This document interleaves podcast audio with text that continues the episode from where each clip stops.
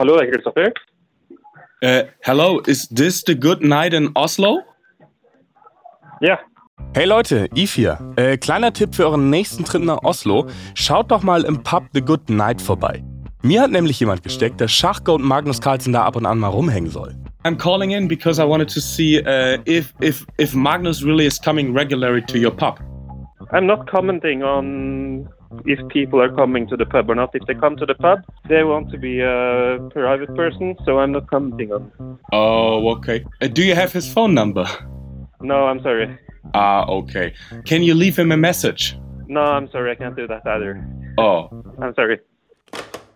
Ihr merkt schon, wir versuchen hier wirklich alles, um euch exklusiven Magnus-Content zu geben. Der Typ, der ist einfach schwerer zu finden als Bobby Fischer vor seinem WM-Match gegen Boris Spassky 1972. Aber hey, wir kriegen das auch ohne Magnus hin und gehen jetzt mal direkt rein ins Was bisher geschah. Also, nach den Cheating-Vorwürfen von Magnus Carlsen hat Hans Niemann eine Verschwörung gewittert und Magnus und ein paar andere Schachbosse wegen Verleumdung auf 100 Millionen US-Dollar verklagt. Als wir das zum ersten Mal gelesen haben, waren wir in der Redaktion erstmal alle so. Wait, why? Who? Who? Wir dachten halt, ja, haha, alles klar, 100 Mille, mach du mal, Hans. Aber dann sind wir ins Grübeln gekommen. Wenn Hans wirklich gecheatet hat, warum hat Magnus dann bis heute, also ein halbes Jahr später, noch immer nicht gesagt, wie Hans das gemacht haben soll? I'm really, really sus. Fanden wir erstmal sass. Zumal Magnus ja eben auch Schachunternehmer ist. Und er ist ziemlich eng verbandelt mit dem Online-Schachmonopolisten Chess.com. Und die größte Bedrohung für deren Geschäftsmodell wiederum sind CheaterInnen. Haben Sie es deshalb auf Hans abgesehen? I'm like more sus than I've been before. Gibt's da wirklich eine Verschwörung? Oder haben wir uns hier alle die Birne einfach nur mit zu viel Bullet weich gespielt? Klar ist auf jeden Fall, im Schachdrama geht es mittlerweile um viel mehr als nur um die Frage, ob Hans nun wirklich gecheatet hat oder nicht. Hinter den Kulissen geht es gerade ums Ganze. Um nichts Geringeres als die Zukunft des Schachs.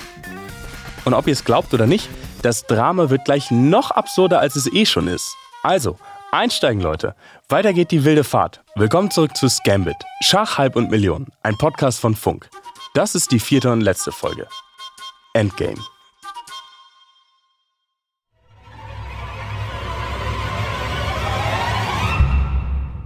Die heutige Geschichte beginnt in Meierhofen, Österreich, und es geht um einen Mord. Rufmord. Wir gehen zurück in den Oktober 2022. Damals treten beim Euroclub Cup in Meierhofen europäische Schachvereine gegeneinander an. Magnus Carlsen und sein norwegisches Team sind natürlich auch dabei. Soweit so normal. Aber nach dem Turnier werden Vorwürfe laut. Der norwegische Topspieler Arjan Tari soll bei der Siegerehrung laut Cheetah Hans von der Tribüne gerufen haben. Doch damit nicht genug. Am selben Abend soll das norwegische Team ausgelassen in einer Bar gefeiert und dabei ein Lied angestimmt haben. Das Lied vom Cheetah Hans. Besonders bekannt, Magnus Carlsen soll das norwegische Team dazu angestiftet haben. Im Fall von Arjan Tari soll Magnus sogar 300 Euro springen lassen haben, damit er bei der Siegerehrung Cheetah Hans ruft. Das werden wir gleich hören bei der neuen Folge von Mordlos. Mordlust? Nee, das ist Scambit. Warte, ich hab die, ich hab, oh, sorry Leute, ich hab die Kassette falsch rum. Hier Scambit, Schachhype und Millionen. So. Der Rufmord von Meierhofen. Wir haben uns das wirklich nicht ausgedacht. Diese Geschichte steht seit Mitte Januar in Hans Niemanns 100 Millionen Dollar Klage. Es gab nämlich ein fettes Update, ganze 13 neue Seiten. So, und ich habe genug Tatort geguckt, um zu wissen, wie es jetzt weitergeht. Nach dem Mord, da kommt erstmal die Spusi und dann geht's direkt rein in die Ermittlungen. Also, ich würde jetzt irgendwo hinfahren. Am besten nach Meierhofen. Ihr würdet melodramatische Musik hören. Ein Auto schlängelt sich durch die grauen Alpen. Ich gucke ernst durch die Scheibe und rauche eine selbstgedrehte. Dann Ankunft in der Wintersportstadt. Es ist Ende der Saison. Es regnet, hier ist alles leer und trist. Irgendwo in der Ferne bellt ein Hund. Die Einheimischen gucken verdrießlich. So richtig will mich hier keiner haben.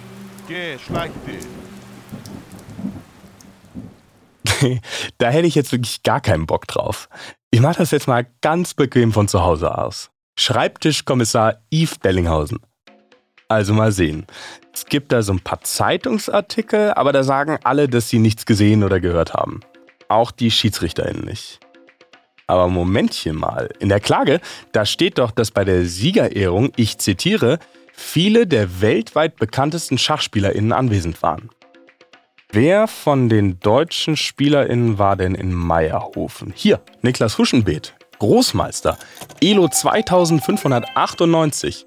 Er war für den FC Bayern München da. Ich war nicht bei der Siegerehrung dabei.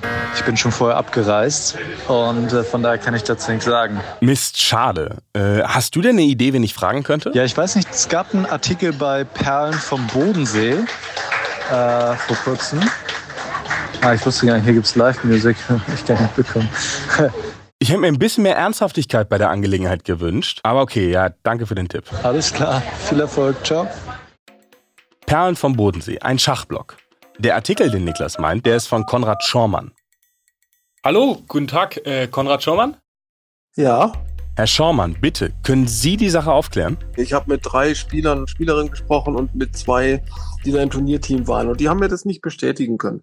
Anscheinend hat keiner was von diesen Rufen bei der Siegerehrung mitbekommen. Entweder ist das nie passiert oder keiner hat verstanden, was der Typ da gebrüllt hat. Bleibt also noch der zweite Tatort. Die Bars von Meierhofen. Da soll ja das ganze norwegische Team das Lied vom Cheetah Hans gesungen haben.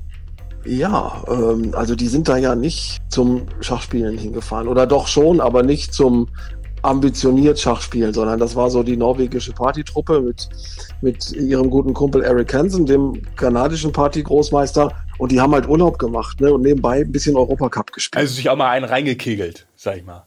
Also es ging ja an dem einen Tag so weit, dass ich glaube, weiß nicht, war es die dritte Runde oder so. An einem Tag konnte Magnus ja nicht spielen und das habe ich mir von mehreren Leuten äh, sagen lassen. Die haben wohl so intensiv gefeiert, dass er dann nicht konnte. Und dann musste die norwegische Nummer zwei Arian Tari musste dann das erste Brett der Norweger übernehmen. Großmeister Arian Tari, Elo 2649. Das ist der, der bei der Siegerehrung Cheetah Hans gegrölt haben soll und dafür angeblich 300 Euro von Magnus kassiert hat. Naja, also wenn Sie das jetzt so beschreiben, dann läge es ja gar nicht so fern, dass wieder im Vollrausch.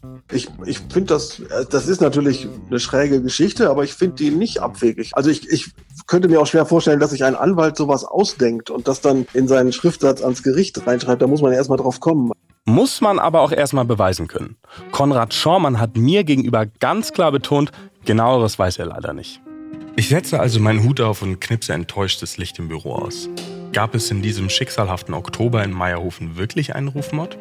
Ich stelle die Ermittlungen aus Mangel an Beweisen ein. Okay, also offensichtlich driftet das Drama jetzt komplett ins Absurde ab. Aber weil es ja hier immer noch um eine Auseinandersetzung zwischen zwei Schachprofis geht, hat sich mittlerweile die höchste Instanz von allen eingeschaltet. Die FIDE. La Fédération Internationale des Échecs. Der Weltschachverband. Was die FIFA für Fußball ist, das ist die FIDE für Schach. Und ich sag mal so, die FIDE hat sehr ähnliche Issues wie die FIFA. Die aktuelle Weltmeisterschaft zum Beispiel richtet die FIDE in Kasachstan aus, die davor in Dubai. Zusammenarbeit mit Autokraten, check. Bei der Wahl zum FIDE-Präsidenten stehen immer wieder Bestechungen im Raum. Korruptionsvorwürfe, check. Der Ex-FIDE-Präsident Iljuminov hat in einem Interview erzählt, er sei mal von Aliens in einem UFO entführt worden. Weird Flex vom Verbandspräsidenten, check. Das mit den Aliens ist übrigens kein Scherz.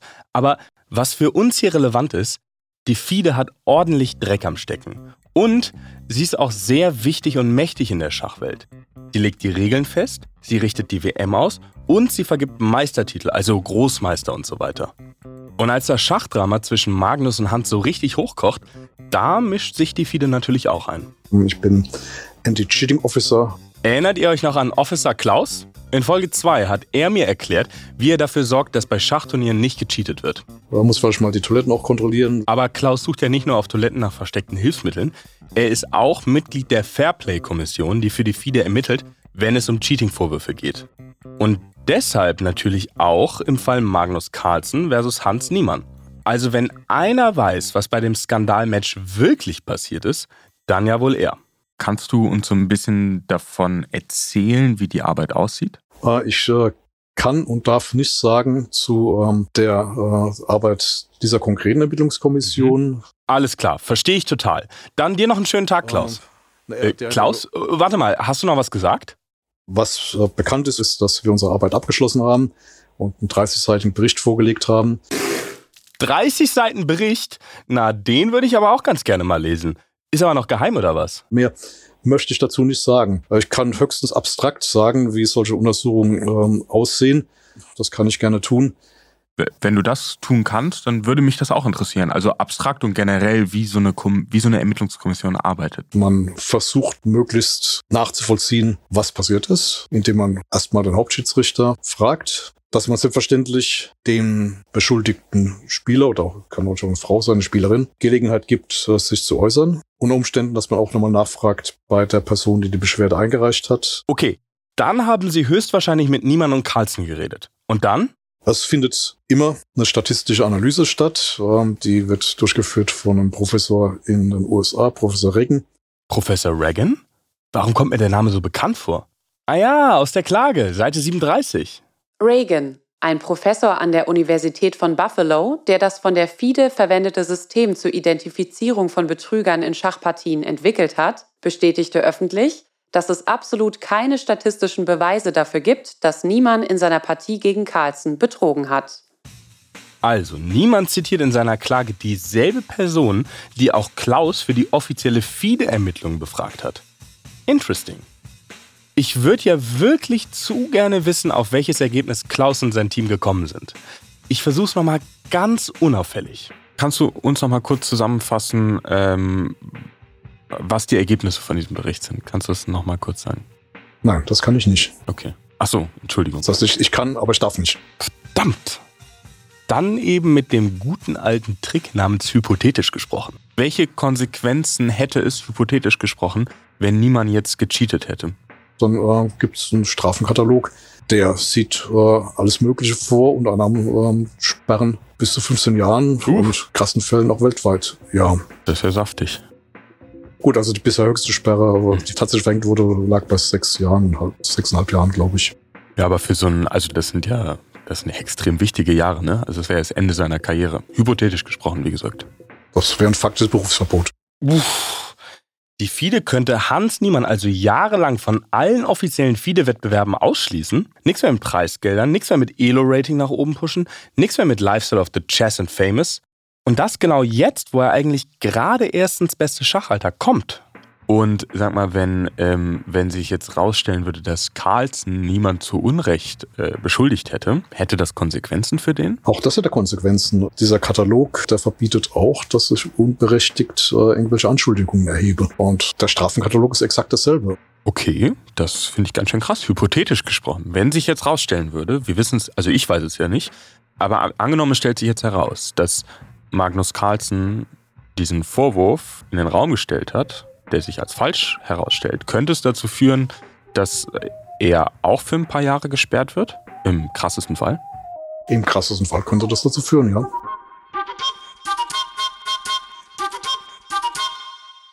Also das war mir so nicht klar. Hier steht für Magnus Carlsen einiges auf dem Spiel.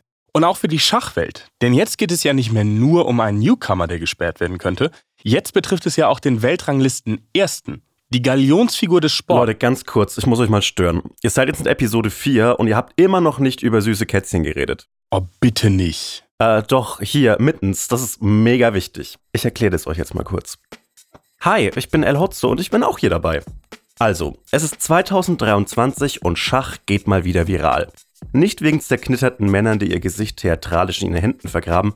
Nee, Schach geht viral, weil ein süßes Katzenbaby mit riesigen Augen selbst GroßmeisterInnen an die Wand spielt. Das süße Katzenbaby heißt Mittens und ist ein Schachbot, also eine digitale Schachspielerin, gegen die man auf chess.com spielen kann. Mittens ist am 1. Januar auf die Plattform gekommen, zusammen mit vier weiteren Kätzchen. Scary Cat, Angry Cat, Mr. Grumpers und Cat Sparrow. Am 1. Februar haben sie sich alle wieder getrollt. Da hatten sie aber schon die Nervenstränge von Millionen SchachspielerInnen zerfetzt. Fast niemand konnte Mittens schlagen. Egal ob Gotham Chess, Anna Cramling, Andrea und Alexandra Bottes. alle SchachspielerInnen sind an ihr verzweifelt. Obwohl Mittens eigentlich einen Elo von 1 hatte. Eigentlich müsste man Kätzchen doch in drei Zügen Schachmatt setzen können. Elo 1. So stand es jedenfalls auf chess.com. Twitch King Hikaru Nakamura hat immerhin nach 166 Zügen ein Unentschieden gegen Mittens rausgeholt. Der ist aber auch einer der besten 10 Schachspieler auf der Welt. Und sein Video zu dem Mittens Game war auf Platz 1 in den YouTube-Charts. Platz 1 mit fucking Schach. Unser geliebter Schachkönig Magnus Carlsen hat übrigens nicht gegen Mittens gespielt. Es ist einfach nur ein seelenloser Computer, der wirklich gut spielt. Also sagt Magnus über Mittens, nicht ich über Magnus. Ganz ehrlich, ich raff's nicht. Also, natürlich habe ich auch gegen Mittens gespielt, natürlich habe ich auch verloren, aber gejuckt hat mich das nicht. Da tut es mir viel mehr weh, gegen den echten Menschen hinter dem Usernamen Schachmatze63 zu verlieren. Oh, ich hasse dich, Schachmatze63. Ich hasse dich. Also ja, den Mittens-Hype, den habe ich nicht gefühlt. I think it's a lot of things. Aber vielleicht kann sie mir das ja erklären. Hi, I'm Lula. My username online is LulaRobs. I'm a chess streamer and content creator. Lula ist die Schach-Meme-Queen auf Twitter. Wenn irgendjemand weiß, was an einem KI-Kätzchen so spannend sein soll, dann sie. Cats have always been very popular on the internet. I think there was the fun thing about oh, you have to guess Mittens' elo because putting Mittens as one elo, you know, they didn't give away how strong he was. Na gut, okay, so ein Katzen-Internet-Ding halt mit ein bisschen Mystery. Hätten wir das auch geklärt mit Mittens. Aber entschuldige, Lula, äh, dein Elo, den haben wir noch gar nicht gehört. My current FIDE elo is around 1500 and I got into streaming um, around almost two years ago now. So, very soon after I started playing chess, I started streaming, which meant that when I started streaming, I was a very weak chess player. I was a beginner. I'd only been playing for a few weeks. What was your elo there? My elo, probably about 700. Und das ist jetzt die gute Nachricht für euch Noobs da draußen, die nach vier Folgen Schachpropaganda so richtig Lust bekommen haben, Teil von dem Hype zu werden. Egal ob ihr Gen Z, Millennials oder vielleicht sogar schon Boomer seid, es ist nicht zu spät. Und wie ihr anfangt mit Schach, das erklärt euch jetzt einer, der sowas sonst nur seinen 3,4 Millionen Abonnenten auf YouTube erklärt. Ladies and gentlemen, ladies and gentlemen, ladies and gentlemen. Ganz exklusiv hier bei Scamit, Levi Rosman, aka Gotham Chess, aka self-proclaimed internet's chess teacher. What what advice uh, do you have for our listeners that are completely new and now decide to start playing chess? Forget about your ego. Because there is no activity on the planet that makes you feel as stupid uh, and potentially as euphoric as chess. You're going to feel so angry and upset and uh, dumb if you lose a game. I don't know why, but it's just psychological. Okay, Punkt 1 also. Vergesst euer Ego, weil am Anfang werdet ihr rasiert und ihr werdet euch ziemlich dumm dabei fühlen. You know, it, it, you're not to skyrocket your skills quickly. You kind of have to be in it for the long run. Ihr braucht ein bisschen Geduld. Aber kommen wir jetzt mal zu den guten Nachrichten. There has never been a better time to get into chess. Uh, there's more resources out now than, than there have ever been. Also, Punkt Nummer zwei. Zieht euch Schachcontent rein. Egal ob bei YouTube, bei Twitch, TikTok, das Internet ist voll damit. Und da bekommt ihr alles, was ihr braucht, um besser zu werden. And then it's just rinse and repeat. Punkt Nummer drei. Ihr müsst richtig viel Schach ballern. Aber Obacht. The only reason people get stuck in chess is because they make the same mistakes a hundred times and they're never learning. Punkt Nummer vier. Wenn ihr wirklich besser werden wollt, dann müsst ihr aus euren Fehlern lernen. Schaut euch die Computeranalyse an. Nur so werdet ihr besser und ihr wollt doch auch wie ich alle Elo 2000 bekommen. No, no, absolutely not. 2000 is like uh, Elo hell. Wie was? It's so hard. The most fun you can have in chess is up to about 1500. You can learn so much and so many tricks that you learn, like risky openings, gambits. They they're all gonna work. That's like the most fun you can have uh, in the game. Geil, oder? Bis 1500 hat man den meisten Spaß, sagt Levy. 1500. Das ist absolut in Reichweite, nicht nur für mich, für euch alle. Und deswegen, Punkt 5, realistische Erwartung.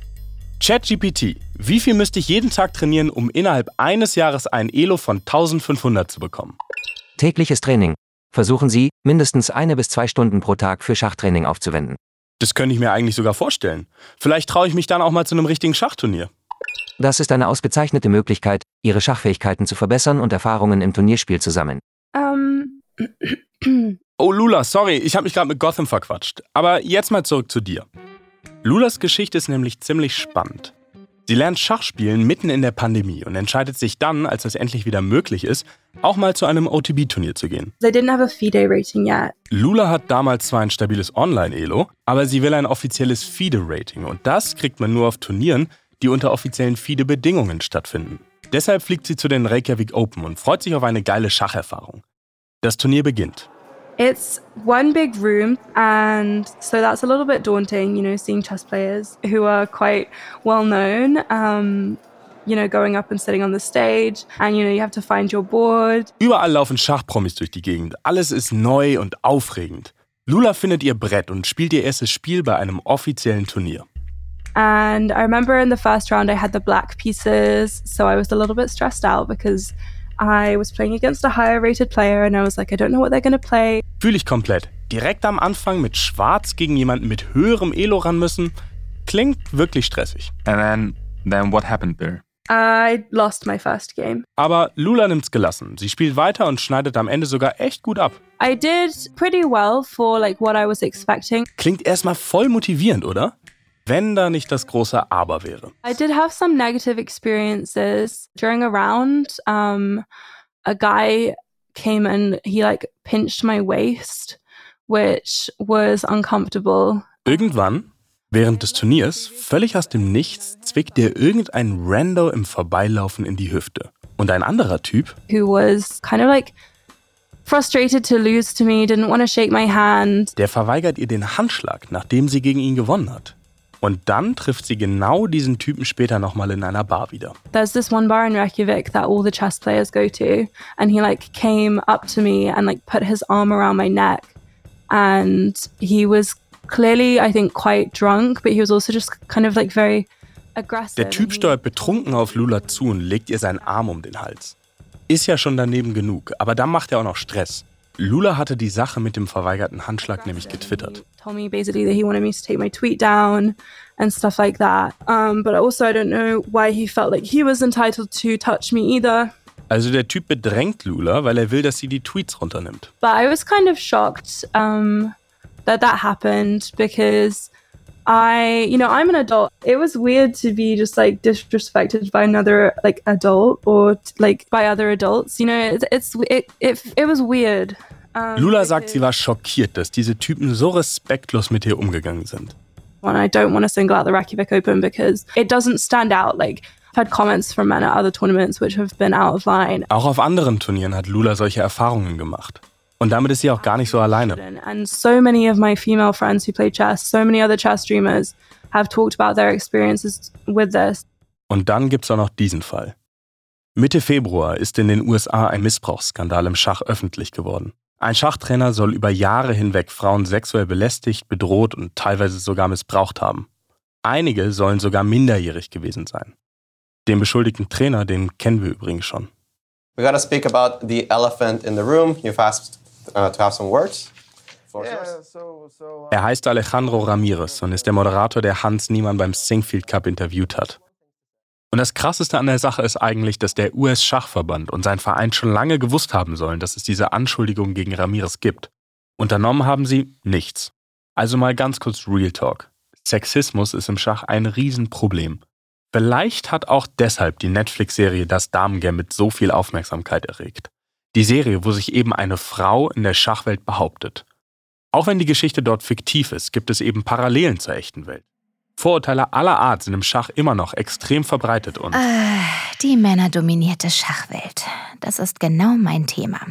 Niemand, wirklich niemand hat mich ernst genommen, als ich in den 60er Jahren auf die große Schachbühne getreten bin. Also, natürlich bin nicht ich auf die große Schachbühne getreten, sondern Beth Harmon, der ich im Damen-Gambit meine Stimme leihen durfte. Aber ist ja auch egal. Wer die Serie gesehen hat, weiß, wie schwer es Beth Harmon als Frau in der Schachwelt hatte. Und ja, wir haben heute nicht mehr die 60er Jahre, aber Sexismus und strukturelle Benachteiligung von Frauen gibt's im Schach immer noch. Man muss sich nur die Zahlen anschauen. Weltweit gibt es knapp 1800 SpielerInnen, die den Titel Großmeister tragen. Und nur 40 von ihnen sind Frauen. Momentan ist keine einzige Frau unter den Top 100 SchachspielerInnen. Warum das so ist, wird viel diskutiert. Es hat aber ziemlich sicher damit zu tun, dass grundsätzlich viel weniger Frauen Schach spielen als Männer. Viel zu häufig fangen Mädchen gar nicht erst an, Schach zu spielen, weil die Vereine so jungs- und männerdominiert sind. Da hilft es auch nicht, dass ein bekannter Großmeister und ehemaliger Vizepräsident des Internationalen Schachverbandes FIDE vor ein paar Jahren mal gesagt hat, Frauen und Männer seien einfach anders verdrahtet und das müsse man würdevoll als Fakt anerkennen. Apropos FIDE, ratet mal, wer dort Hauptsponsor für Frauenschach und die Frauen-WM ist. Richtig. Eine Firma, die Brustvergrößerungen anbietet. Beth Harmon hätte sich wahrscheinlich gewünscht, dass wir bei der Geschlechtergleichheit im Schach schon ein wenig weiter wären.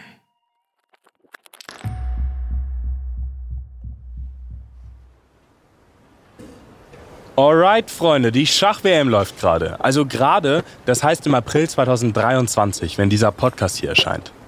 Und das ist natürlich ein großes Ding. Weltmeisterschaft halt. Hier treffen sich die Besten der Besten. Und das Besondere daran ist, es ist ein reines 1 gegen 1. Zwei Spieler, eine Location, ein Brett. I can hardly call it a World Championship match. Sorry? Man kann das eigentlich keine Weltmeisterschaft nennen? Sagt nicht ich, sondern Schachlegende und Ex-Weltmeister Gary Kasparov. Und sagt er auch nicht zu mir, sondern in einem Interview mit dem St. Louis Chess Club.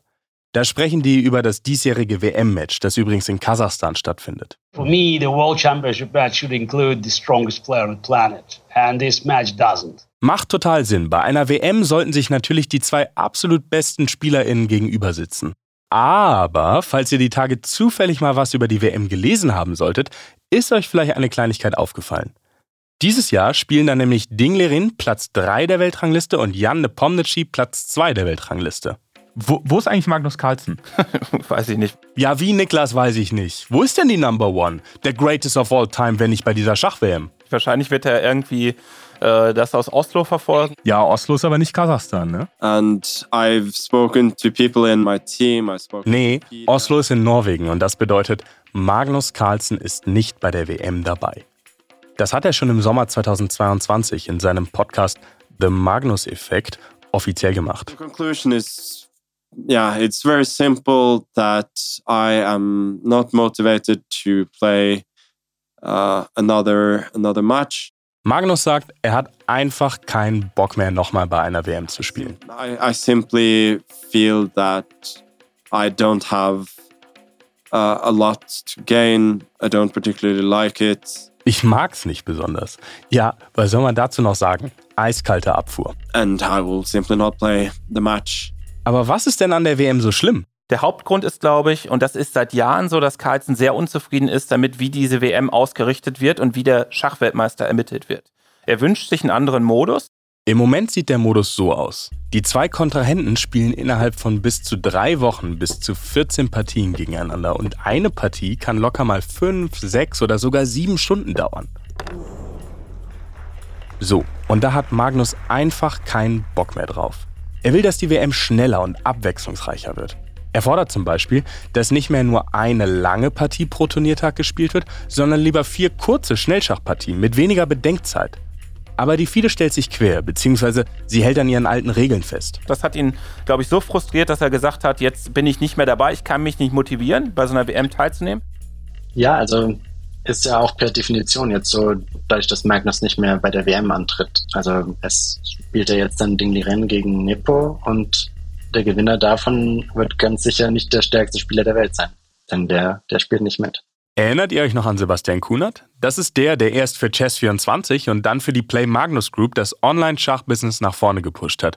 Und der jetzt als Vice President of Business Development bei Chess.com arbeitet. Und was er da sagt, stimmt natürlich. Dass der Weltranglisten-Erste Magnus Carlsen bei der WM nicht dabei ist, das wertet die WM krass ab. Hat Gary Kasparov ja auch gesagt. Aber für Sebastian Kunert ist es gar kein Problem. Weil es gibt ja noch eine andere Veranstaltung, bei der Magnus, Nepo und Ding alle drei mitmachen. Also während alle drei wahrscheinlich ähm, weiter bei der Champions Chess Tour dabei sind und ähm, sich da das ganze Jahr messen können und dementsprechend der Gewinner der ganzen Saison dann ja mit größerer Wahrscheinlichkeit der stärkste Spieler ist. Die Champions Chess Tour ist eine Online-Turnierserie, die 2020 von keinen geringeren als Magnus Carlsen und Sebastian Kunert mit ins Leben gerufen wurde. Mittlerweile wird sie von chess.com ausgerichtet. Und praktisch alle Topstars sind dort mit dabei. Magnus selber natürlich, aber auch Anish Giri, Jan Nepomniachtchi, Hikaru Nakamura und viele andere. Jedenfalls treten die Besten der Besten auf der Tour eine ganze Saison lang immer wieder gegeneinander an und am Ende, da gibt's einen Gesamtsieger.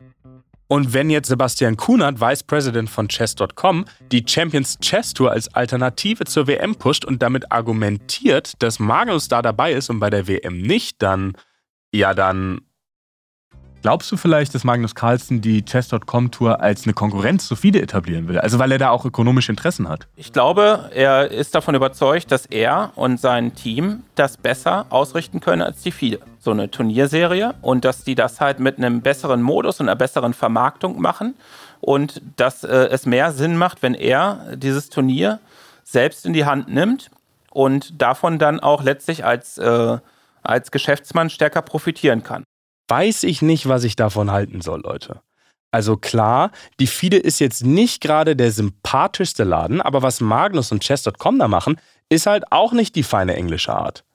Und natürlich könnte man jetzt sagen, ist doch egal, ob die FIDE WM oder die Champions Chess Tour das wichtigste und größte Ding der Schachwelt ist, aber vielleicht erinnert ihr euch noch. Chess.com hat Hans Niemann nach den Cheating-Vorwürfen von Magnus ja nicht nur gesperrt, sondern auch von der Champions Chess Tour ausgeladen.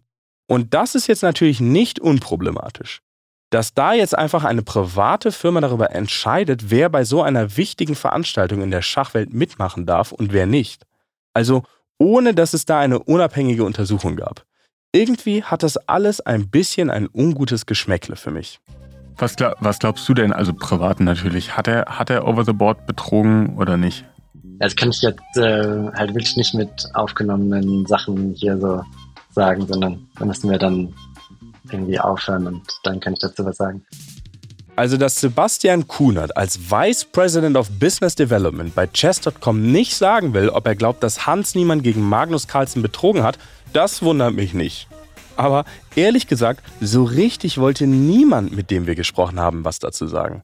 Rainer Polzi nicht. Ähm, also will ich mich nicht, also eigentlich nicht zu äußern. Ne? Auch André Schulz nicht. Dazu, also, dazu werde ich nichts sagen. Ich habe über den Fall bei uns auf der Webseite auch berichtet und mich da auch bedeckt gehalten. Anna Kremling nicht. I mean, I cannot really comment on what I think about if it's true or if it's not true. Lara Schulze nicht. Ich weiß es nicht. Also, ähm, ich habe da keine Meinung zu tatsächlich. Und Jan Gustafsson sagt zwar immerhin. Also, ich glaube nicht, dass er in der Partie betrogen hat aber viel mehr will er dazu sonst auch nicht sagen. Ja, äh, aber es ist ganz schön krass, dass, äh, dass Magnus dann äh, so einen Vorwurf rausholt, oder? Wenn es irgendwie nicht so richtig Belege gibt. Also, wie, wie kommt er dazu? Ich weiß es ehrlich gesagt nicht. Ist ja auch an sich völlig okay, dass sich im Schachdrama niemand so richtig festlegen will. Der Fall ist kompliziert, haben wir ja in vier Folgen Podcast selbst gemerkt. Aber Fakt ist einfach, es gibt bis heute keine Beweise, dass Hans Niemann im Spiel beim Singfield Cup gegen Magnus Carlsen betrogen hat. Und alle, mit denen wir gesprochen haben, die wissen das auch. Trotzdem, offen kritisieren wollte Carlsen kaum jemand. Vielleicht glaubt Magnus ja wirklich, dass bei seinem Spiel gegen Hans niemand irgendwas faul war. Und vielleicht hat er ja auch recht, keine Ahnung, hundertprozentige Gewissheit, die gibt's halt einfach nicht. Und die wird es wahrscheinlich auch nicht geben. Aber nach allem, was ich jetzt über Magnus Carlsen und seine Rolle in der Schachwelt gelernt habe, da bleibt eben dieses Geschmäckle. Ein Geschmäckle zu viel Business, ein Geschmäckle zu viel Macht, ein Geschmäckle zu viel Einfluss. Ey, und genauso schmeckt eben dieses Schachdrama für mich. Es ist ein herrlicher Mittwochnachmittag in Berlin-Neukölln und im Scambit-Studio liegen die Nerven blank. Bah, jetzt bricht die Telefonverbindung ab. Nur noch eine halbe Stunde bis zum großen Showdown gegen Jan Gustafsson und mitten in der Generalprobe streikt die. Technik. Aber wenn sowas passiert, ich, wir müssen einfach wieder in Kontakt treten, ohne ohne was zu sagen. So, ich brauche jetzt mal einen neuen Zug. Eigentlich haben sich meine ProducerInnen und ich, aka der Cheat Club, ja ein absolut idiotensicheres System überlegt, um Großmeister Jan Gustafsson abzuziehen. Was wir nicht bedacht haben, dass die Telefonverbindung zu meinen Cheating-Komplizen abreißen könnte. Und deshalb macht man ja Generalproben. Damit man im Ernstfall auch darauf vorbereitet ist. Hallo Jan. Hey. Kannst du mich gut hören? Ich kann dich gut hören. Ganz kurz nochmal, damit hier keine Verwirrungen aufkommen. Dieser Jan hier ist mein Producer und nach allem, was wir wissen, nicht verwandt und auch nicht verschwägert mit dem Großmeister Jan Gustafsson. Jan ist mein Cheating-Komplize für das Match gleich. So, ich habe mal die Aufnahme auch bei mir gestartet. Das heißt, warte mal. Er sitzt nicht mit mir im Studio, sondern in einem anderen Raum und ist per Handy mit mir verbunden.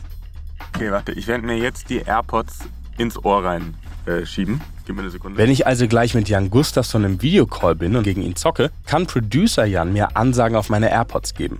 Die sieht Jan Gustafsson übrigens nicht, weil ich darüber ja noch Kopfhörer anhabe. Clever, right? Jedenfalls sitzt Producer Jan also in seinem Cheating-Kabuff und hat auf seinem Computer eine Schachengine namens Lila Chess Zero laufen. Für die haben wir uns entschieden, weil Lila zwar extrem stark ist, aber nicht ganz so stark wie Stockfish. Unsere Hoffnung ist, dass das irgendwie unauffälliger ist. Producer Jan spielt also auf der einen Seite von seinem Bildschirm eine Schachpartie gegen Lila. Auf der anderen Seite streame ich ihm per Videocall das Chess.com-Brett, auf dem ich gegen Jan Gustafsson spiele. Wenn Jan Gustafsson also einen Zug macht, sieht Producer Jan das und gibt den Zug in sein Schachprogramm ein, wartet auf den Zug von Lila und gibt ihn dann an mich durch. Und so spielt Jan Gustafsson am Ende nicht gegen mich, sondern gegen Lila. Alles klar, es geht jetzt los. Toi, toi, toi. Let's scam, Alter. Schaffen es, Eve. Jan Gustafsson ist da. Guten Tag. Hallo. Wie ist es? Gut, wie ist es bei dir? Wie geht's, Jan? Alles gut, alles gut. Ich bin gerade nach Hause gekommen. Ich hoffe, ich bin nicht zu spät. Ich bin so dermaßen aufgeregt, dass ich ungefähr fünf Minuten brauche, bis ich Jan Gustafsson überhaupt die Einladung zum Match schicke.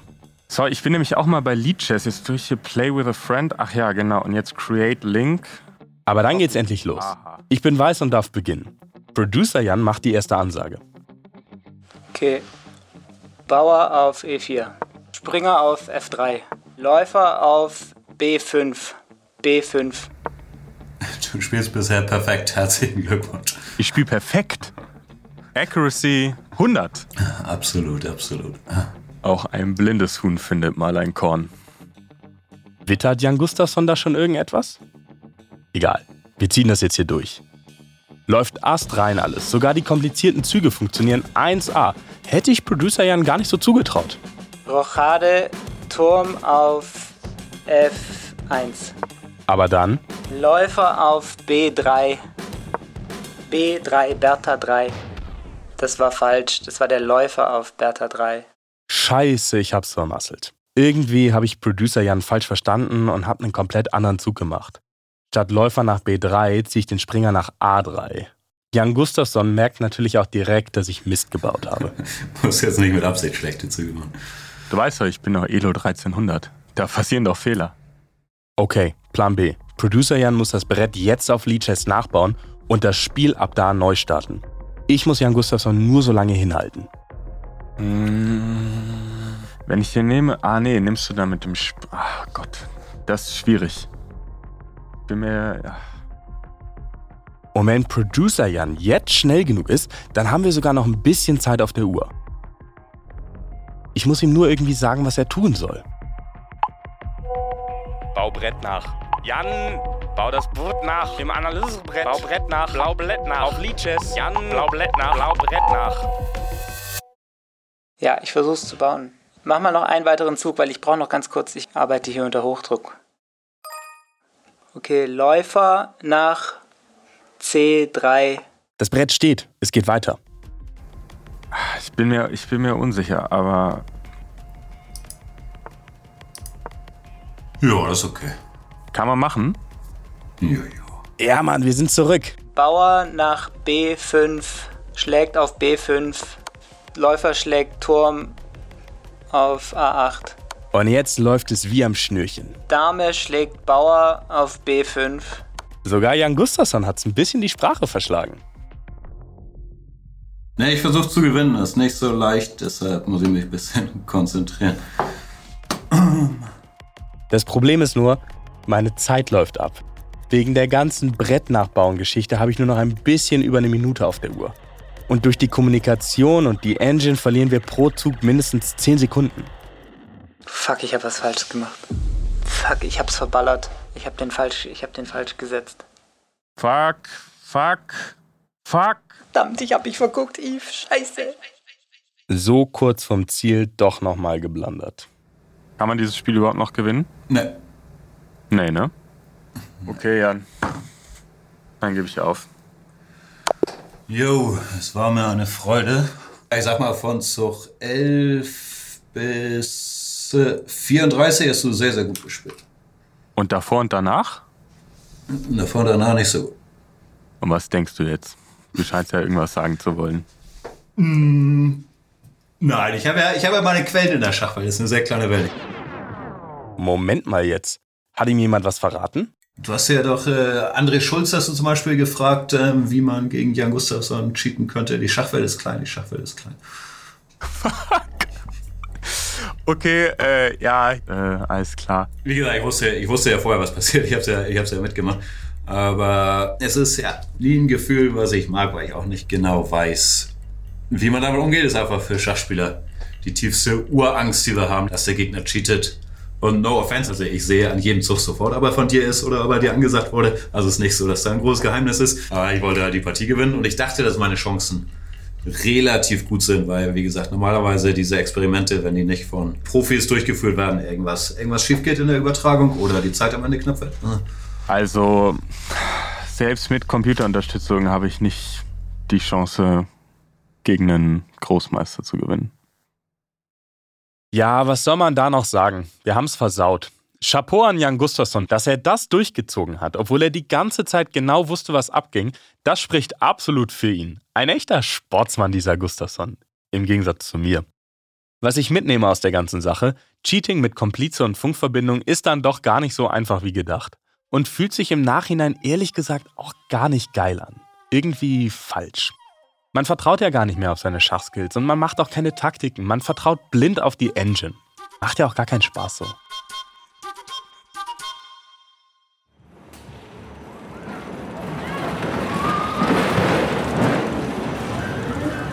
Alles klar, meine wilden Schachmäuse. Der Podcast neigt sich dem Ende zu.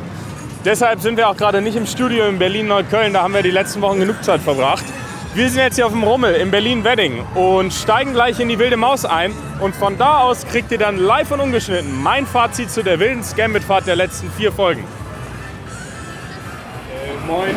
Können wir noch mal zwei Tickets kaufen? Wo seid ihr denn? Von wo wir sind? Ja, was macht ihr denn? Äh, wir machen so einen Podcast über Schach und das war so eine, das war so eine voll wilde Reise und darum wollten wir die, unser Fazit auf der wilden Maus ziehen. Weil es so eine wilde, weil es auch so ein wil- wilder Ride war, den wir gemacht haben in dem Podcast. Genau. Stimmt einmal so fahren. Das ist so weit. Geil, vielen Dank. Ach, ohne zu zahlen oder was? Das ist aber nett. Danke dir.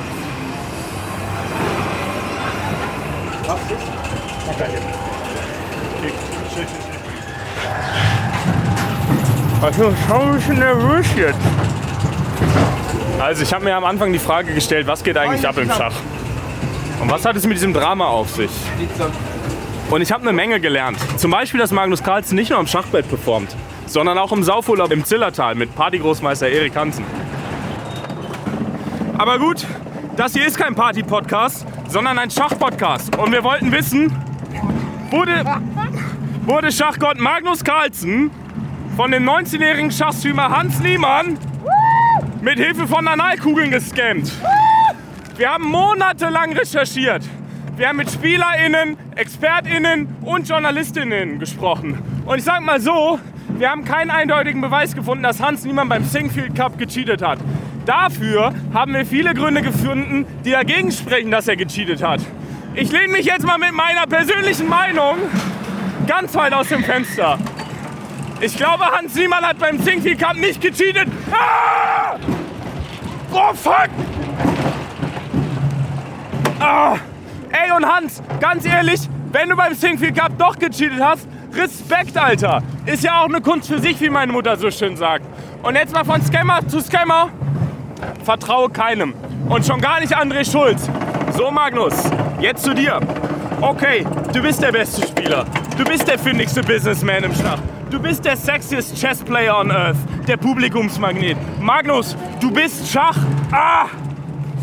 Ich find's geil, wie sehr du Schach nach vorne gepusht hast. Aber ich finde auch, du und deine Business Friends, die nehmen meinem geliebten Schach so ein bisschen seinen subversiven Underground-Charakter. Dieses Unregulierte, ja, das Unlizenzierte, Unkommerzielle, das irgendwie Anarchische. Naja, und jetzt Privatmeinung. Bei der Sache mit Hans, da hast du deine. Ah, bei der Sache, bei der Sache mit Hans, bei der Sache mit Hans, da hast du deine Macht irgendwie missbraucht, Digga! Boah, fuck. Du hast es einfach übertrieben, Magnus. Ah! Ah! Ah! Erst hast du Hans dem Internetmob zum Fraß vorgeworfen. Ah! Aber dann hast du keine Beweise vorgelegt. Ehrlich gesagt, für mich persönlich sieht das ein bisschen so aus, als wärst du einfach nicht damit klargekommen, gegen einen Außenseiter zu verlieren. Aber jetzt hier zum Allerwichtigsten. Der Schachhype ist real. Schach ist raus aus der Nische. Schach ist Popkultur, Internethype und ein E-Sport geworden. Und das finde ich einfach nur richtig, richtig nice. Weil Schach ist einfach das geilste Spiel auf der Welt. So, und jetzt ran an die Bretter mit euch, ihr wilden Schachmäuse. Was haben wir uns denn dabei gedacht? Aber das ist doch schon wild. Also die ist wilder, als ich dachte, die wilde Maus. Das war eine wilde Fahrt. Danke Yves, Gambit, Schachhype und Millionen. Bis bald. bald.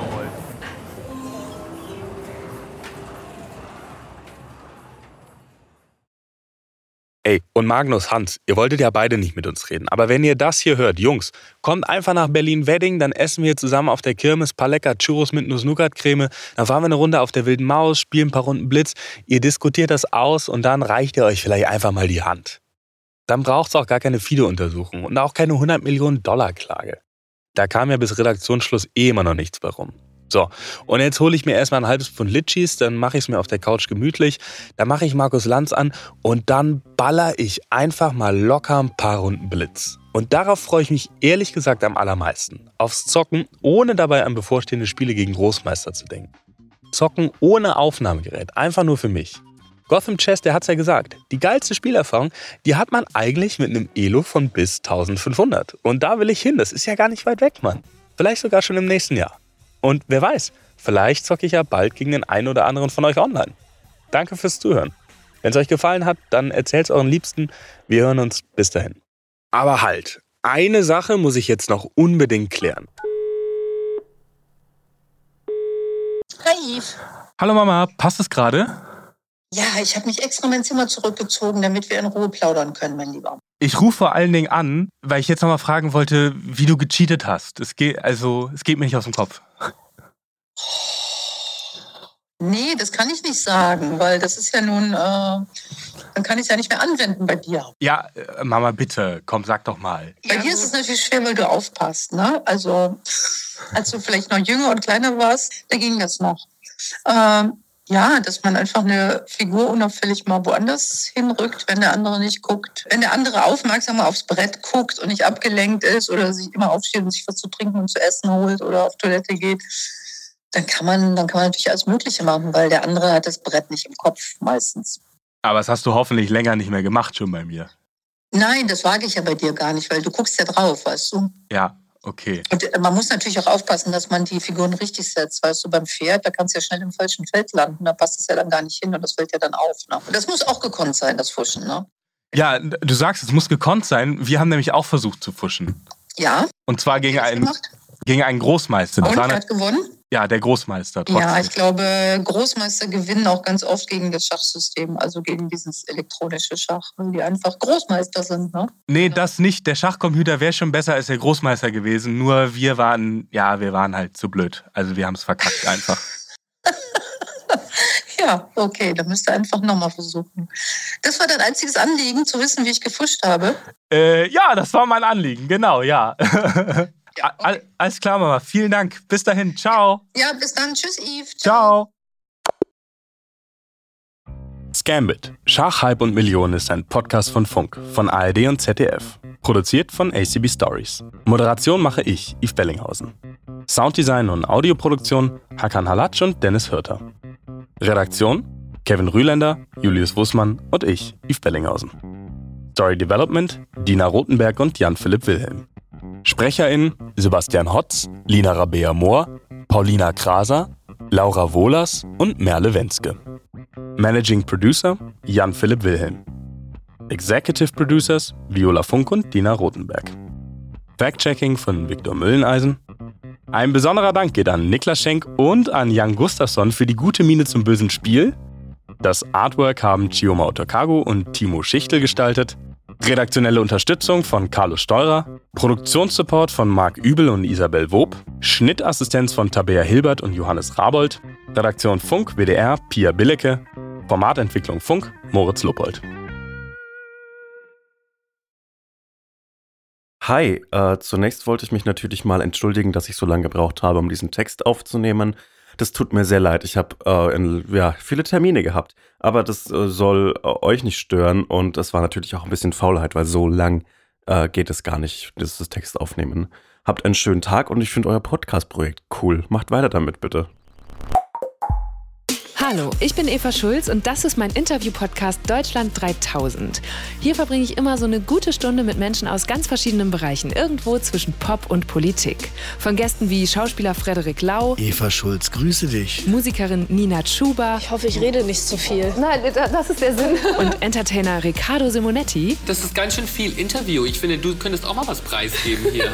Bis hin zu Bundeskanzler Olaf Scholz. Wer einen solchen Krieg beginnt wie jetzt Russland gegen die Ukraine, wird niemals, selbst wenn alle militärischen Erfolge sich einstellen würden, Gewinner sein. Mein Ziel ist, diesen Leuten so zu begegnen, wie ihr sie vorher noch nie gehört habt. Aber es ist eine alte Kinderpsychiatrie, in der ich auch drin war mit zwölf. Eva, was soll ich sagen? Ich habe auch ein bisschen Angst davor. Immer noch struggle ich total oft, wenn ich dann vor dem Spiegel stehe und sage, ist das jetzt so genug? Auch bezüglich Kindern und so. Das ist jetzt für mich gerade kein Thema. Aber wenn ich vor vier Jahren ein Kind auf dem Arm gehabt habe, ist es ein anderes Gefühl, als wenn ich jetzt ein Kind Ja. auf dem Arm Deutschland 3000 soll euch, mich und meine Gäste auf neue Gedanken bringen. Weil man, wenn man jemand anderes kennenlernt, auch immer ein bisschen was Neues über sich selbst erfährt. Dass ich das mal sage, Olli Schulz, der wirklich viel Scheiße gefressen hat in seinem Leben. Neue Folgen von Deutschland 3000 gibt's jeden zweiten Mittwoch überall, wo es Podcasts gibt.